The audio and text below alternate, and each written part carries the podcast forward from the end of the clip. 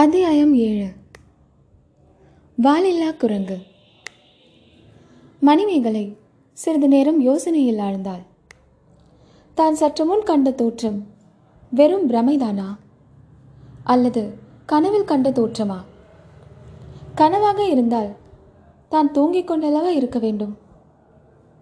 தன்னைத்தானே தொட்டு பார்த்து கொண்டாள். இல்லை தான் தூங்கவில்லை. பழுவூர் இளையராணிக்காக ஆயத்தமாகி இருக்கும் அந்தப்புற அறை அல்லவா இது? பளிங்கு கண்ணாடியில் தன் முகம் இதோ நன்றாக தெரிகிறது.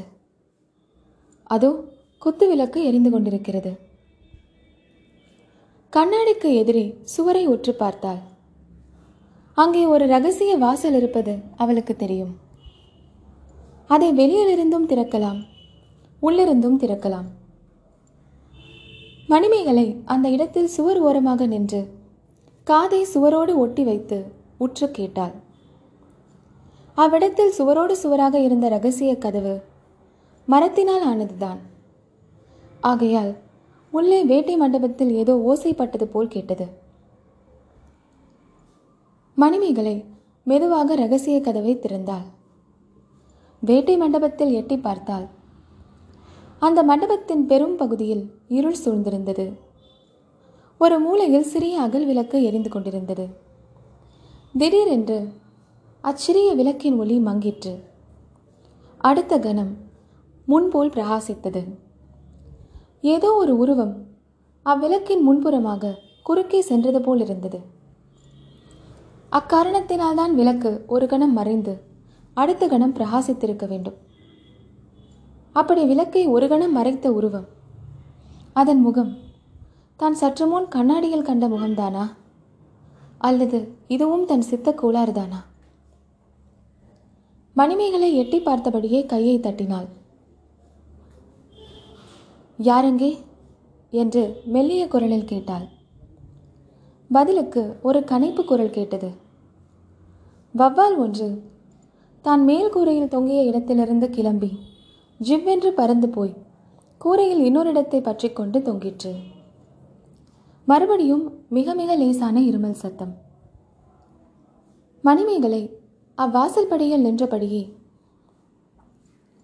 அடியே சந்திரமதி என்று உரத்த குரலில் கூறினாள். ஏனம்மா என்று பதில் வந்தது. கைவிளக்கை எடுத்துக்கொண்டு உடனே இங்கு வா என்றாள் மணிமேகலை.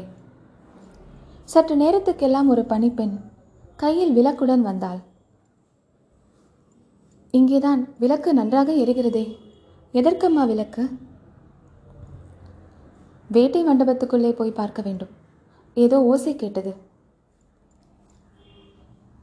வவ்வால் இறகை அடித்துக் கொண்டிருக்கும் அம்மா. வேறென்ன இருக்கப் போகிறது?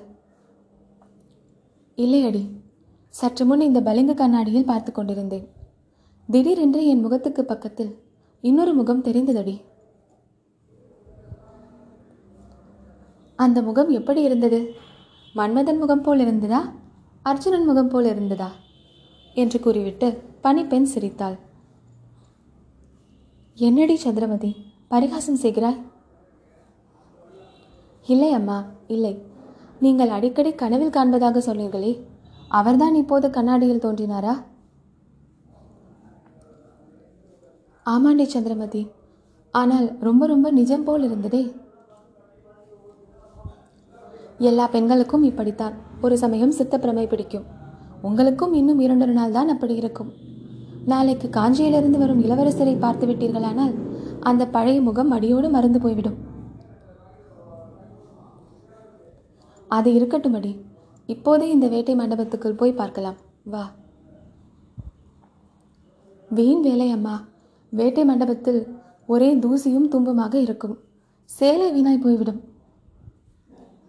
போனால் போகட்டும்படி. இருமலும் தும்மலும் வரும் அம்மா நாளைக்கு எல்லோரும் வரும் சமயத்தில். சும்மா வரட்டும். வேட்டை மண்டபத்தை இப்போது சோதித்து பார்த்தே ஆக வேண்டும். விளக்கை அசைத்து அணைத்து விடாமல் எடுத்து வா. இவ்விதம் கூறிக்கொண்டே மணிமேகலை வேட்டை மண்டபத்துக்குள் பிரவேசித்தாள். தோழியும் விளக்குடன் அவளை தொடர்ந்து வந்தாள். இருவரும் சுற்றி பார்த்து கொண்டே வந்தார்கள். சந்திரமதி கையிலிருந்த தீபத்துக்கு மேலாக உயிரற்ற மிருகங்களை மட்டும் பார்த்து கொண்டு வந்தாள். மணிமேகலையோ சில சமயம் தரையிலும் பார்த்தாள். தரையில் படிந்திருந்த புழுதியில் அங்கும் இங்கும் கால் சுவடுகள் இருந்ததை கவனித்துக் கொண்டாள். அம்மா அதோ என்றாள் சந்திரமதி. என்னடி இப்படி பதறுகிறாய்? இல்லை அம்மா. அதோ அந்த வாலில்லா குரங்கு அசைந்தது போல் இருந்தது. உன்னை பார்த்து அது தன் சந்தோஷத்தை தெரியப்படுத்தியதா? என்ன அம்மா என்னை கேலி செய்கிறீர்களே? நான் பிரமைப்பிடித்து அலைகிறேன் என்று நீ மட்டும் என்னை பரிகாசம் செய்யவில்லையா? அம்மா ஒருவேளை உங்கள் கண்ணாடியில் தெரிந்த முகம் அந்த குரங்கின் முகம்தானோ என்னமோ? நாம் வந்த வாசலுக்கு நேரே இருக்கிறது பாருங்கள் குரங்கு மறுபடியும் அசைகிறது. சீச்சி உன் விளக்கின் நிழல் அடி. விளக்கின் நிழல் அசையும் போது அப்படி குரங்கு அசைவது போல தெரிகிறது. வா போகலாம். இங்கே ஒருவரையும் காணோம். அப்படியென்றால் அந்த குரங்கு முகம்தான் கண்ணாடியில் தெரிந்திருக்க வேண்டும். இல்லாவிட்டில் அதோ மேலே உட்கார்ந்திருக்கிறதே. அந்த ஆந்தையின் முகமாக இருக்கலாம். அது நம்மை பார்த்து எப்படி விழிக்கிறது பாருங்கள். என்னை ஏன் சேர்த்துக்கொள்கிறாய் உன்னழகை பார்த்து சொக்கி போய்தான் அந்த ஆந்தை அப்படி கண்கொட்டாமல் பார்க்கிறது. பின்னே தங்களை கண்ணாடியில் எட்டி பார்த்த முகம் யாருடைய முகமாக இருக்கும்?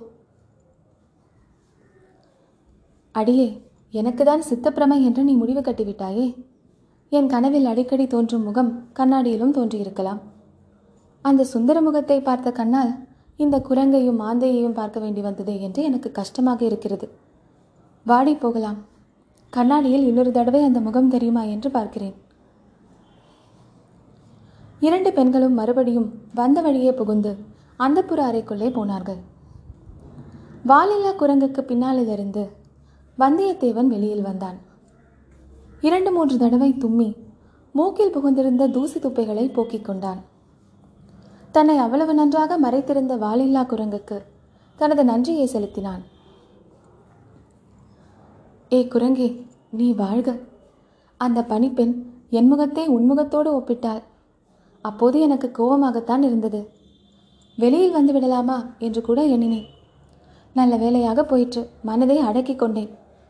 நீ மட்டும் இங்கே ஆள் உயரத்துக்கு நின்றிருக்காவிட்டால் என் கதி என்ன ஆகியிருக்கும்? அந்த பெண்களிடம் அகப்பட்டு கொண்டிருப்பேன். குரங்கே நீ நன்றாக இருக்க வேண்டும். இப்படி சொல்லி முடிக்கும் போதே அந்த பெண்களிடம் அகப்பட்டு கொண்டிருந்தால் கூட அப்படி ஒன்றும் விபரீதமாக போயிருக்காது என்ற எண்ணம் அவன் மனதில் தோன்றியது. அவர்கள் யார் என்பதை முன்பே ஊகித்துக் கொண்டிருந்தான். அவர்கள் பேசிய வார்த்தைகள் யாவும் அவன் காதில் நன்றாக விழுந்தன. அதிலும் மணிமேகலை உரத்த குரலில் கணீர் என்று பேசினாள். கனவில் கண்ட முகத்தை பற்றியும் கண்ணாடியில் பார்த்த முகத்தை பற்றியும் அவள் ஏதோ பேசினாளே. அது என்ன? பழைய சம்பவங்கள் அவனுக்கு நினைவுக்கு வந்தன. கந்தமாறன் அடிக்கடி இவளிடம் தன்னை பற்றி பேசியிருப்பதாக சொல்லியிருக்கிறான். முன்தடவை இந்த மாளிகைக்கு வந்திருந்த போது அவளை அரைக்குறையாக பார்த்து சென்றதும் கந்தமாறன் அவளை வேறு பெரிய இடத்தில் மனம் செய்து கொடுக்கப் போவதாகவும் சொன்னதும் ஞாபகத்துக்கு வந்தன. இந்த பேதை பெண் ஒருவேளை அவளுடைய மனதை மாற்றிக்கொள்ளாமல் இருக்கிறாளா என்ன? அதை பற்றி யோசிப்பதற்கு இப்போது நேரமில்லை. வெளியேறும் வழியை பார்க்க வேண்டும். யானை தந்த பிடியுள்ள வழி அந்த புறத்துக்குள் போகிறது.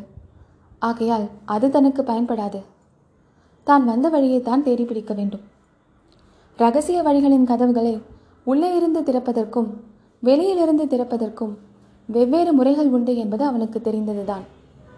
திறப்பது எப்படி என்று கஷ்டப்பட்டு கண்டுபிடிக்கலாம்.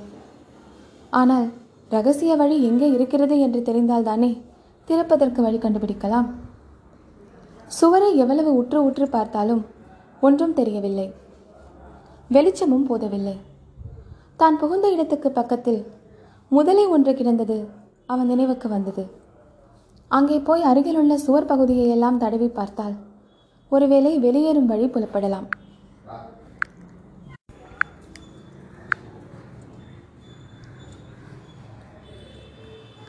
நேரம் ஆக ஆக கவலை அதிகரித்து வந்தது. இது என்ன தொல்லை?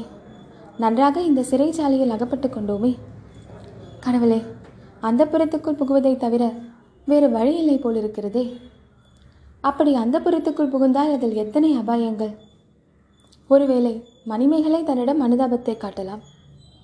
இருந்தாலும் தான் அவளிடம் இங்கே எப்படி ரகசியமாக வந்ததற்கு காரணம் சொல்வது? உன்னிடம் கொண்ட காதலினால் வந்தேன் என்று சொல்லலாமா? அது எவ்வளவு கொடூரமான பொய்யாக இருக்கும். துணிந்து அப்படியே பொய் சொன்னாலும் அவள் நம்புவாளா? மணிமேகலை மட்டும் தனியாக இருப்பாள் என்பது என்ன நிச்சயம்? மற்ற பெண் பிள்ளைகளுக்கிடையில் அகப்பட்டு கொண்டால்? சம்பவரையர் அறிந்தால் கட்டாயம் தன்னை கொன்றே போடுவார். மறுபடியும் வந்தியத்தேவனுடைய கவனம் தரையில் கிடந்த முதலையின் மீது சென்றது. அதன் பேரில் அவனுக்கு கோபமும் வந்தது. முதலையே எதற்காக இப்படி வாயை பிளந்து கொண்டே இருக்கிறாய்? என்று சொல்லிக்கொண்டே அதை ஓங்கி ஒரு உதை உதைத்தான்.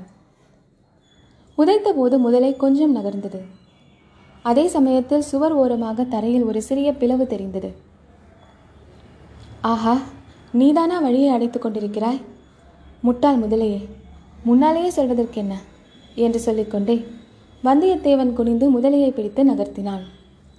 முதலை நகர நகர சுவர் ஓரத்தில் துவாரம் பெரிதாகி வந்தது. கீழே படிகளும் தெரிந்தன.